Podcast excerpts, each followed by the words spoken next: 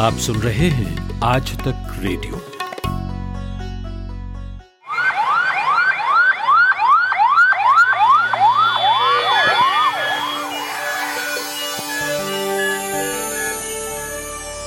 Corona frontliners.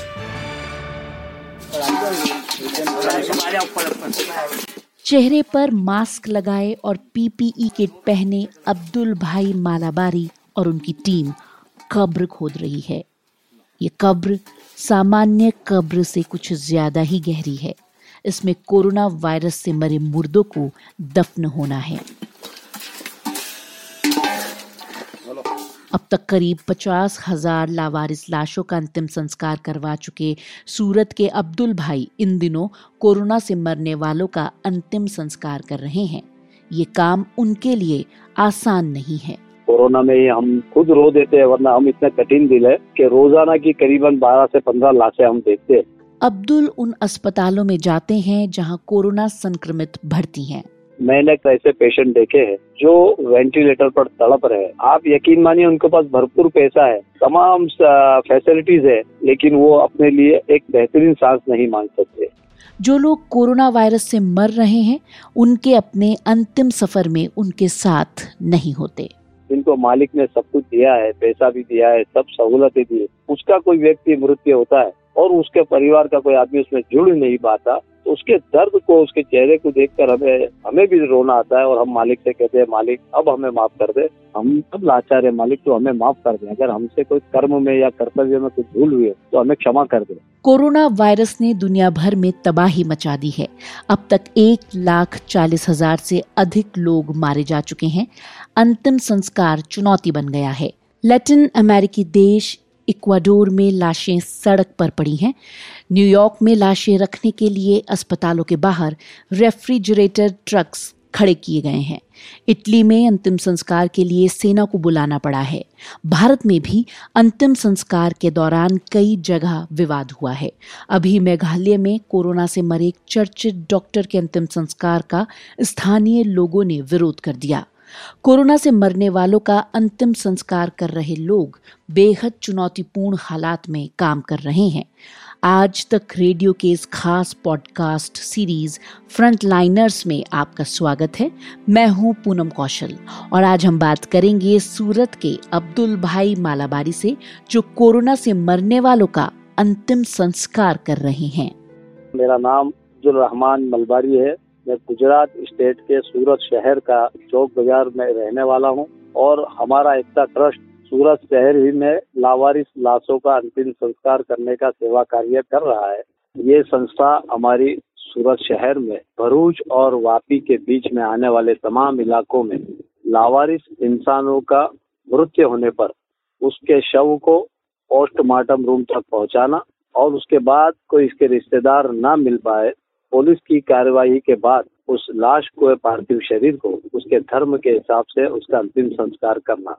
इसी वजह से सूरत शहर में कोरोना 19 डिजास्टर के वक्त सूरत महानगर पालिका ने इस ट्रस्ट को इस काम के लिए जिम्मेदार बनाया है। अब्दुल जी आप ये बताएँ कि कोरोना वायरस की वजह से मरने वालों का अंतिम संस्कार आप कैसे करते हैं? उसकी प्रक्रिया क्या होती है? कोरोना 19 के इस महामारी में सारवार के दौरान मृत होने वाले उस व्यक्ति को, जो जिस धर्म का होता है, उस धर्म के हिसाब से पहले तो उसे WHO की गाइडलाइन के एतबार से सैनिटाइज किया जाता है प्लास्टिक कॉटेज किया जाता है उसके बाद उसको सील कर कर पैक करने के बाद, अब किसी व्यक्ति का धर्म हिंदू है तो उसके जो हिंदू विधि होती है, विधि विधान होती है, उस एतबार से उसका विधान करने के लिए उसके परिवार के एक दो सदस्य को दूसरी गाड़ी में बिठाकर हम लोग वहाँ अंतिम संस्कार तक ले जाते हैं। वहाँ जाने के बाद उस डेड बॉडी को जलाने के लिए, अग्निदाह देने के लिए जब रखा जाता है, तब गैस के बटन को स्विच ऑन करने के लिए उसके परिवार के एक सदस्य को बुलाया जाता है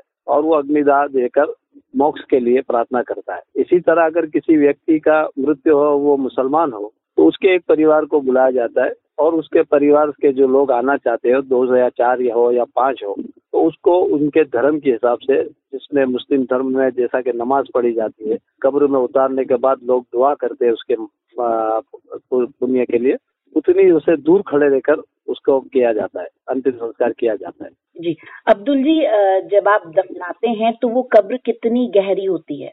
असल कोरोना की कोरोना 19 में जो मृत मुसलमान होता है उसकी कब्र को डबल खोदी जाती है। जैसा आम दिनों में अगर कोई व्यक्ति मुस्लिम मृत्यु होता है तो उसकी कब्र का गड्ढा साढ़े चार या पाँच फीट रहता है। लेकिन इसके गड्ढे को बारह फीट खोदा जाता है और उसके बाद उसके अंदर सैनिटाइजिंग पहले किया जाता है और डेड बॉडी रखने के बाद और आधे, आधी मिट्टी डालने के बाद फिर सैनिटाइजिंग किया जाता है और उसके बाद वापस जब वो मिट्टी पूरी भर जाए, उसके बाद फिर एक मरतबा मतलब तीन मरतबा सैनिटाइजिंग होता है ताकि उस मिट्टी से वो सारे जो जम्स है वायरस है, अगर हो तो खत्म हो जाए। अब्दुल जी, ये बताइए कि अब तक कोरोना से मरने वाले कितने लोगों का आप अंतिम संस्कार कर चुके हैं? जी सूरत शहर में कोरोना पॉजिटिव में पाँच लोगों का अंतिम संस्कार किया है और नेगेटिव में करीबन तेरह लोगों का अंतिम संस्कार किया है। अब्दुल जी ये बताइए कि जो लोग कोरोना से मर रहे हैं उनके परिजन उनका अंतिम संस्कार करने या फिर उनकी लाश के पास आने से डरते हैं? नहीं नहीं बेचारे वो तो तड़पते हैं लेकिन अब गाइडलाइन ऐसी बनी है डब्ल्यू एच ओ की यदि उनको करीब में जाने दिया तो उन्हें भी खतरा है संक्रमण में आने का। तो उन्हें बहुत प्यार से दूर रखा जाता है। वरना कौन चाहेगा मेरा खुद का परिवार का सदस्य ऐसे ही जल जाए या ऐसे ही दफन हो जाए? ये तो एक गाइडलाइन है और सरकार ने जो डराया है कि भाई जो हो सकता है कि आपको भी इसकी बीमारी लग सकती है तो हमें उन्हें समझा कर उनके रोते हुए चेहरों को दूर रखकर ये काम करना पड़ता है। हमें भी सदमा लगता है। लेकिन हम उनकी जान को बचाना हमारी प्राथमिकता होती है प्रायोरिटी होती है और सरकार भी ये चाहती है कि भाई जो हो चुका है, उसे तो हम बदल नहीं सकते, उसका देहांत हो चुका है। लेकिन जो ज़िंदा है उनको बचाना हमारी पहली फ़र्ज़ है। तो इसलिए उनको दूर रखा जाता है वरना परिवार का तो हर सदस्य चाहता है कि भाई मैं खुद आऊँ और उसका अंतिम संस्कार करूँ। अब्दुल जी ये बताइए कि जब आप कोरोना से मरने वालों की लाश को लेकर जाते हैं अंतिम संस्कार के लिए तो आपके दिमाग में क्या चल रहा होता है? तो महामारी का एक ये रहता है कि मालिक से मैं ऐसी बातें करता हूँ कि मालिक तूने पूरे विश्व को हला दिया। एक तेरी छोटी सी बीमारी हम सब लाचार है मालिक तो हमें माफ़ कर दे। अगर हमसे कोई कर, कर्म में या कर्तव्य में कुछ भूल हुई है तो हमें क्षमा कर दे। हम हम अपने आप को बड़ा बलवान समझते हैं मालिक लेकिन आज हमने देख लिया कि तेरा एक वायरस हमें कहीं का नहीं छोड़ा है। मैं समझता हूँ कि सुपर पावर तक भी घुटने टेक चुका है। ज़िंदा रहने की कोशिश हम कर सकते हैं लेकिन मौत से बचने के आज तक किसी में जिगर पैदा नहीं हुआ। मालिक तो हमें क्षमा कर दे और इसको आज़ाद कर ताकि हम सारे इंसान जो है और इंसानों के साथ वो तमाम पशु पक्षी जो और जानवर जो बेचारे तुझे बोल भी नहीं पाते उन तमाम के जीवन का निर्वाह अच्छा होता रहे। अब्दुल जी क्या आजकल आप अपने घर वालों से मिल पा रहे हैं? कहाँ रहते हैं? मैडम हमें स्टिक मना किया है सूरत महानगर पालिका ने कि हम अपने घर के परिवार से नहीं मिल सकते। हम लोग अभी ऑफ़िस पे ही सो जाते हैं और यहीं से कपड़े वगैरह सब हम लोग ने अरेंजमेंट कर लिया है। तो लूजर कपड़े पहनकर हमारा अपना गुजरान चला रहे हैं। क्योंकि हम घर जाए तो शायद उनको ये चेप ना लग जाए वो खतरा रहे। हमारा रोज सैनिटाइजिंग होता है हमें दवाई दी जाती है इंजेक्शन दिया जाता है लेकिन परिवार के लोगों का तो नहीं होता है ना? ये बताइए कि आप उस वक्त खुद क्या सावधानी बरतते हैं? जी हमें डब्ल्यू एच ओ की गाइडलाइन के हिसाब से हमारे deputy commissioner doctor Ashish Nayak साहब ने डेमोस्ट्रेशन करके बताया पीपीआई किट दी जाती है।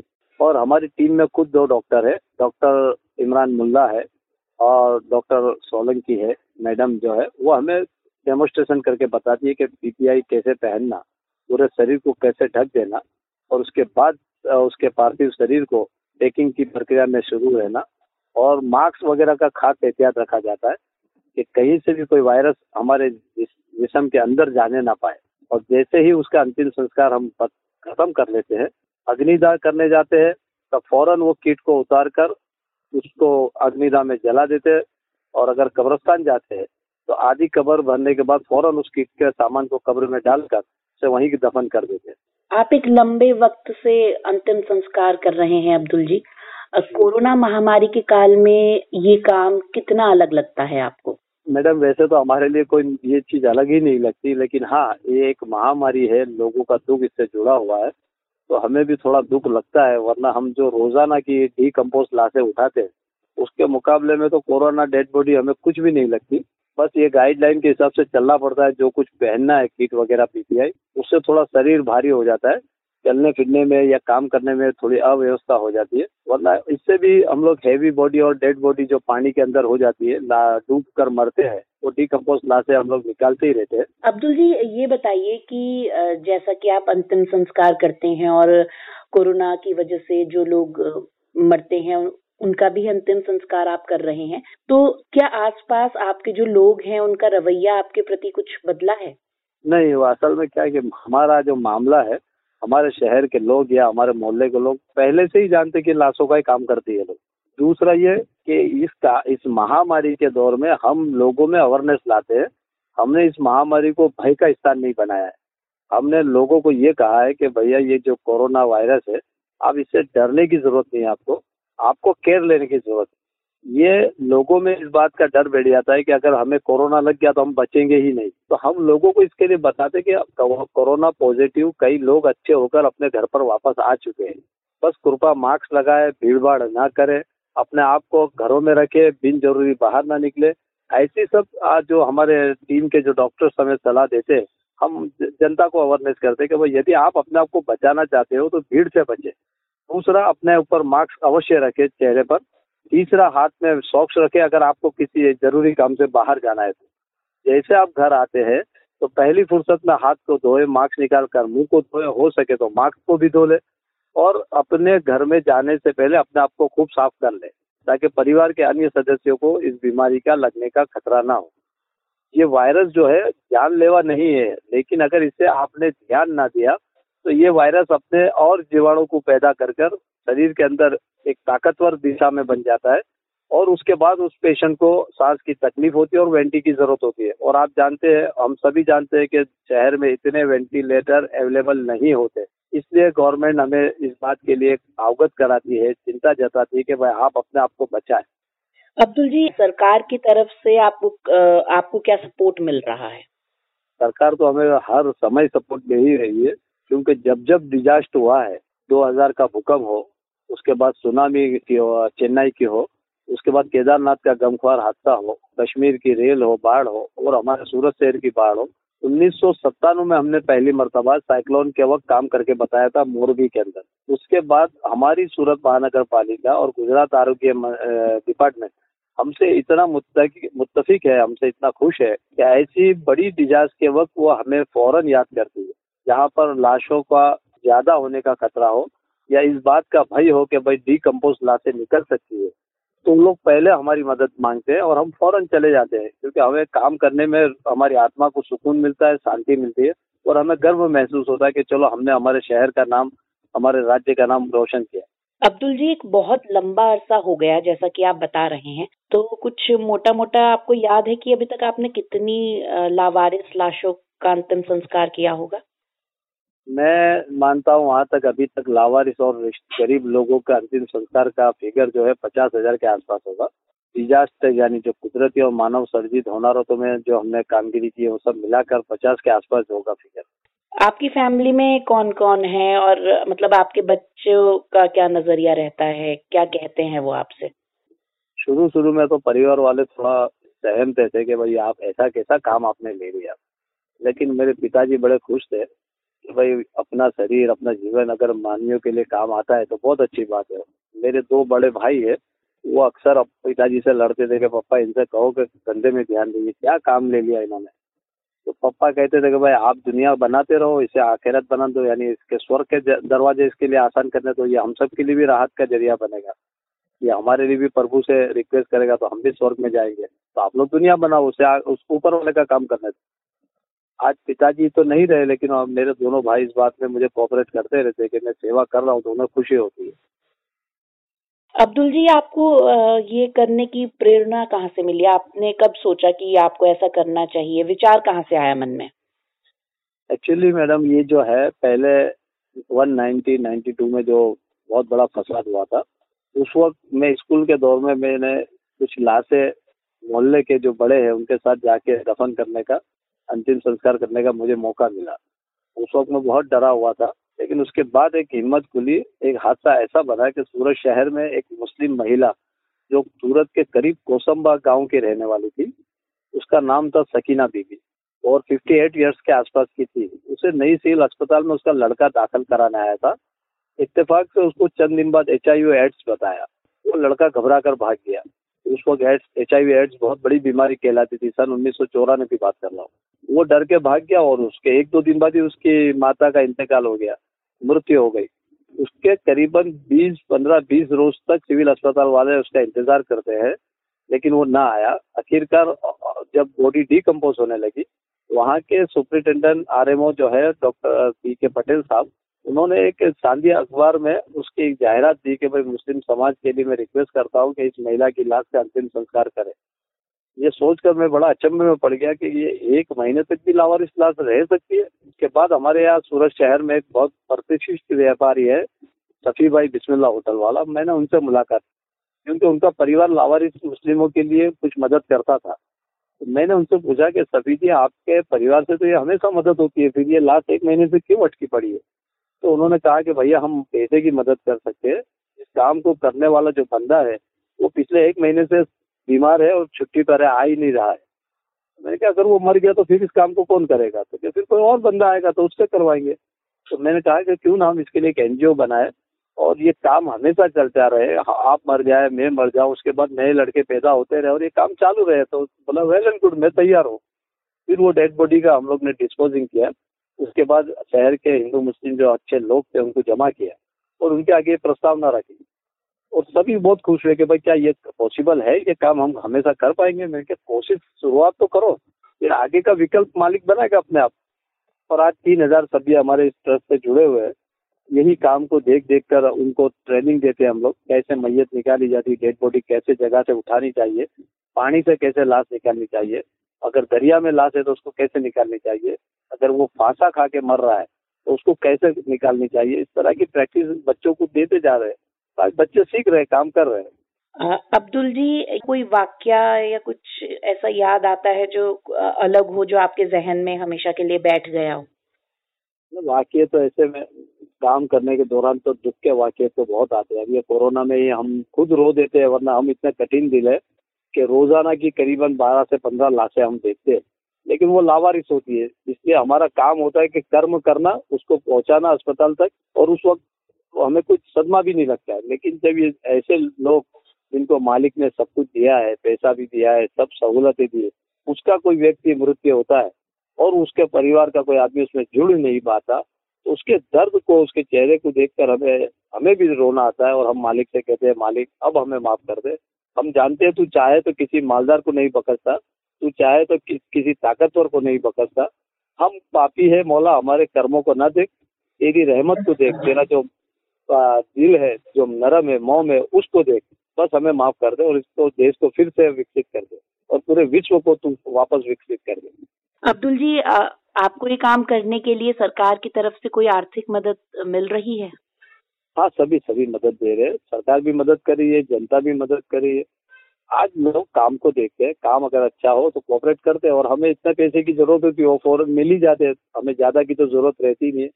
जब डेड बॉडीज आती है तो कफन चाहिए इंसान को मरने वाले को चाहिए क्या मैडम कफन चाहिए उसे गाड़ी चाहिए और अंतिम संस्कार तक पहुँचाने का ज़रिया चाहिए। वो चीज़ें हम लोग से हो जाती है। और हम ज़्यादा पैसे बैंक में जमा करना पसंद ही नहीं करते। ट्रस्ट में फिर ज़्यादा पैसा हो तो लालच पैदा हो।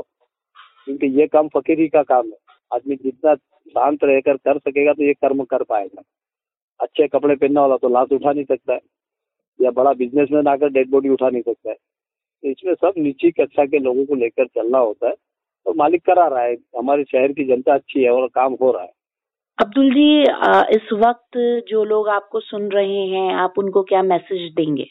मैं तमाम लोगों से जो आपके रेडियो के माध्यम से या चैनल के माध्यम से, आज तक के माध्यम से सुनते हैं, मैं उन तमाम से हाथ जोड़कर अपील करता हूँ प्लीज़ इस वायरस को हल्के में न ले।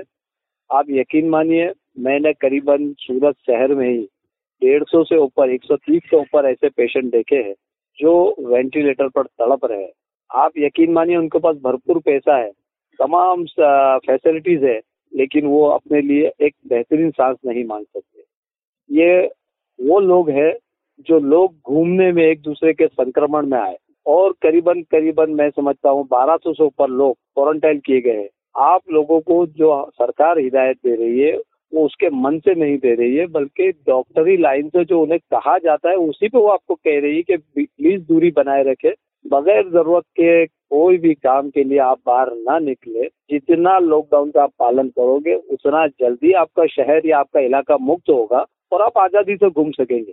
देखिए कि वायरस जो है, किसी के छोड़ने से नहीं आता है, लेकिन जो लोग पॉजिटिव हो जाते हैं, उसे खुद को भी पता नहीं चलता है कि मुझे कोरोना पॉजिटिव हो चुका है। और वो बेचारा दो चार रोज तक जब तक उसका विल पावर मज़बूत होता है, उसके शरीर में रोग प्रतिकारक शक्ति के बैक्टीरिया मज़बूत होते हैं, वहाँ तक तो उसे भी पता नहीं चलता कि वो पॉजिटिव हो चुका है। उसके बाद उसे सर्दी, खांसी, छींक वगैरह जो कुछ भी सिस्टम है वो आना शुरू हो जाती है। तकलीफ़ ये है कि अगर इसमें गफलत रही तो वो फेफड़ों को ये वायरस ऐसा जकड़ लेता है कि आपको घर से अस्पताल जाने में अगर देरी हो गई तो आपका दम निकल सकता है। और हमने तीन से चार लाशें ऐसी उठाई है कि वो घर से अस्पताल पहुँच पाए बेचारे, जिनकी एज सिक्सटी के आसपास थी। वो हॉस्पिटल पहुँचते हैं और वेंटी तक पहुँचने से पहले ही दम तोड़ देते ये सबसे बड़ा करुण सीन होता है और इस बात के लिए तमाम लोगों को जागरूक होना है दोस्तों। अगर हम ना हुए तो सरकार कुछ नहीं कर पाएगी। और ये सरकार के फ़ायदे के लिए नहीं, हमें अपने फ़ायदे के लिए करना है। और मैं तमाम से यही रिक्वेस्ट करता हूँ कि प्लीज़ अपने घरों में रहे और दूरी बनाए रखे, बगैर ज़रूरत के बाहर ना निकले। बहुत बहुत ज़रूरी काम हो तो घर का एक सदस्य बाहर निकले और उस काम को निपटा कर फ़ौरन आ जाए और घर आने के बाद अपने आप को अच्छी तरह साफ़ कर ले। नाक, मुँह और उसको सफ़ाई कर ले, साबुन से हाथ धो ले तो मैं समझता हूँ वहाँ तक इस वायरस से बहुत से लोग भी पूरा देश बच सकता है। शुक्रिया अब्दुल भाई, हम आपके इस जज्बे को सलाम करते हैं। आपको हमारी ये पेशकश कैसी लगी, हमें रेडियो एट द रेट आज तक डॉट कॉम पर ईमेल करके बताएँ। यदि आपकी नज़र में कोई कोरोना से लड़ाई में फ्रंट लाइन पर है तो हमें ज़रूर बताएँ। हम उनकी कहानी पेश करेंगे। फ़िलहाल मुझे, यानी कि पूनम कौशल को दें अनुमति। मिलते हैं अगले एपिसोड में। नमस्कार।